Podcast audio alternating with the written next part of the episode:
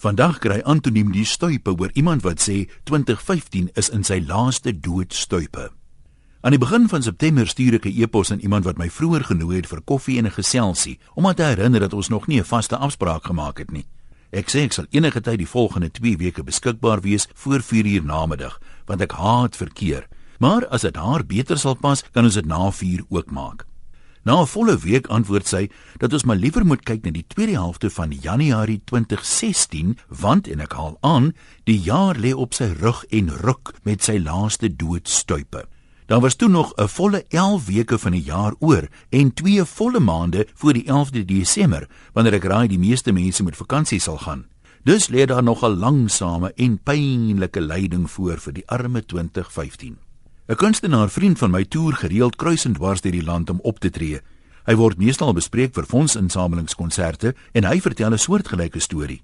Almal wil die konsert op 'n ideale dag hou, maar ongelukkig is die dag baie ontwykend en kon eintlik nog nooit vasgepen word nie. Die probleem lyk min of meer so.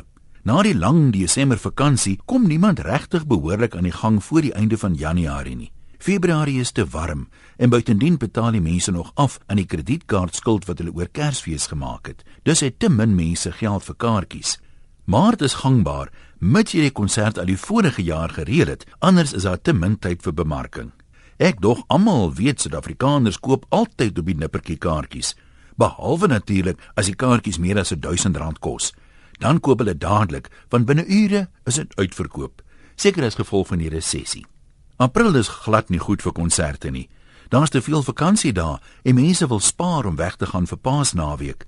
In Mei maand het hulle weer nie geld nie want hulle betaal af aan die kredietkaartskuld wat hulle vir Paasnaweek gespaar het. Van Junie tot Augustus is dit darm te koud. Vir al die ou mense wil mos nie dan saans uitgaan nie.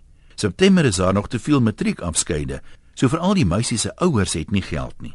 Maar andersins is dit eintlik 'n goeie maand. Soos die blondine in die meneer van Suid-Afrika onderhoude gesê het, toe daar vra, "Please describe your perfect date." To say semos, um, I would say September the 20th because it's not too hot and not too cold. En in Oktober lê die jaar alweer in ruk met sy doodstuipe. Die kinders moet ook leer vir die eksamen en die ouers kan nie kaartjies koop nie want hulle hardloop rond. En in November is almal by einde van die jaar partytjies. Die ideale tyd bestaan bloot nie nes die ideale man. Alwaarop al hierdie dinge eintlik maar neerkom, is dat dit 'n handige verskoning bied aan mense wat een nodig het. Een van die waarste goed wat ek al in my lewe gehoor het, is dat iemand wat nie regtig iets wil doen nie, altyd 'n verskoning kry. Net soos iemand wat regtig wil, altyd 'n plan maak. Eintlik gaan dit maar soos die meeste dinge oor wat aangaan of wat nie aangaan nie in daai paar sentimeter tussen jou ore. En niemand behalwe jouself kan dit verander nie.